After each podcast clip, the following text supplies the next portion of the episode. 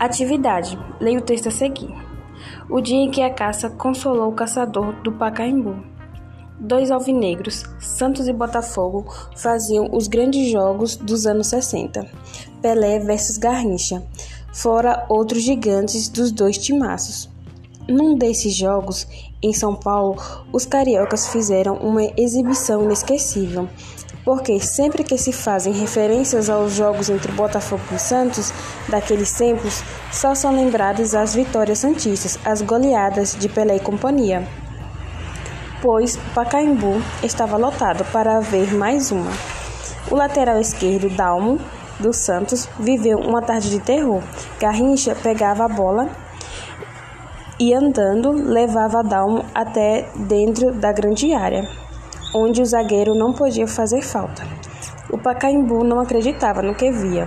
Um ponta andar desde a intermediária até a área sem que o lateral tentasse tirar a bola. Temeroso do drible desmoralizante, até que Dalmo percebeu que tinham virado motivo de chacota dos torcedores, muitos dos quais nem santistas eram, mas iam ao campo de certeza do espetáculo e Dalmo resolveu bater antes de chegar à grande área. Bateu uma vez, Garrincha caiu. O árbitro marcou a falta e repreendeu o Santista. Bateu outra vez, Garrincha voltou ao chão. O árbitro marcou a falta e ameaçou Dalmo de expulsão, porque naquele tempo o cartão amarelo não existia. Eis que, como um acrobata, Garrincha levantava-se, afasta-se seus companheiros, bota o braço esquerdo no ombro de Dalmo e o acompanha até a descida da escada para o vestiário, que então ficava daquele lado. Saíram conversando como se Garrincha justificasse a atitude e entendesse que, para pará-lo, não havia mesmo outro jeito. O Botafogo ganhou de 3 a 0 e saiu aplaudido do estádio. Crônica do jornalista Juca Cafuri. Questão 1. O texto que você leu é: assinale apenas uma alternativa. A. Fábula. B. Crônica. C. Uma narrativa ficcional. Ou D. Uma anedota. Questão 2. O texto que você leu é uma crônica? As principais características de uma crônica são: marque V para alternativas verdadeiras e F para as falsas. Narrar um relato da vida cotidiana tem poucos personagens, a linguagem deve ser na norma culta, não pode ser publicada em um jornal. Assinale a alternativa que apresenta as letras na sequência correta. Letra A, V, V, F e F. Letra B, F, F, F, V. Letra C, V, V, F, V. Ou letra D, F, V, F, F. Questão 3. Após ler o texto acima, responda: qual o assunto principal do texto? Letra B: quais os principais personagens do texto? Letra C: em que época aconteceu esse jogo? Letra D: onde aconteceu o fato? E letra E: qual é o título do texto?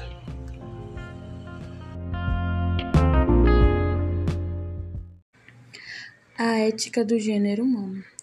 Os indivíduos e a sociedade sempre existiram e um depende do outro para haver uma sociedade com indivíduos capazes de entender o outro e viver de forma harmoniosa. A democracia na sociedade funciona graças à liberdade que cada indivíduo tem, trazendo para os cidadãos a liberdade de escolha. Já nos regimes totalitários e autoritários, os indivíduos colonizados são apenas pessoas sem direito e servem somente para serem mandados. A democracia precisa do consentimento da maioria dos cidadãos. E é isso que as sociedades democráticas fazem. Vão em busca de um consenso para que todos saiam ganhando com as decisões tomadas pelo governo. As democracias ainda são frágeis e não atingiram todo o planeta. E ainda assim, nos países que adotam o regime democrático, ainda existem muitas lacunas que fazem com que, muitas vezes, a democracia não seja tão boa quanto é no papel. A democratização das sociedades ocidentais foi um processo muito longo e demorado, de certa maneira irregular, como, por exemplo, a igualdade do homem e da mulher, que até hoje é muito discutido e que, apesar dos avanços, ainda precisa melhorar bastante. As democracias no século XXI serão muito confrontadas com os diversos avanços que estão acontecendo no planeta. E esse desenvolvimento não produz somente conhecimento, produz também a cegueira de alguns que não querem enxergar o óbvio que existem muitas pessoas que só querem ocupar grandes cargos, mas não querem trabalhar e nem tampouco lutar pelo povo.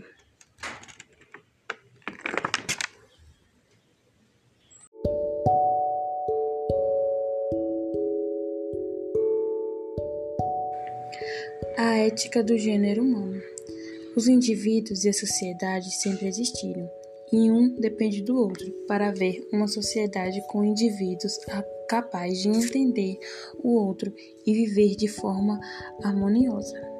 A democracia na sociedade funciona graças à liberdade que cada indivíduo tem, trazendo para os cidadãos a liberdade de escolha. Já nos regimes totalitários e autoritários, os indivíduos colonizados são apenas pessoas sem direito e servem somente para serem mandados. A democracia precisa do consentimento da maioria dos cidadãos. E é isso que as sociedades democráticas fazem: vão em busca de um consenso para que todos saiam ganhando com as decisões tomadas pelo governo.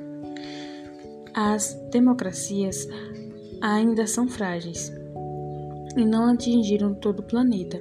E ainda assim, nos países que adotam o regime democrático, ainda existem muitas lacunas que fazem com que, muitas vezes, a democracia não seja tão boa quanto é no papel.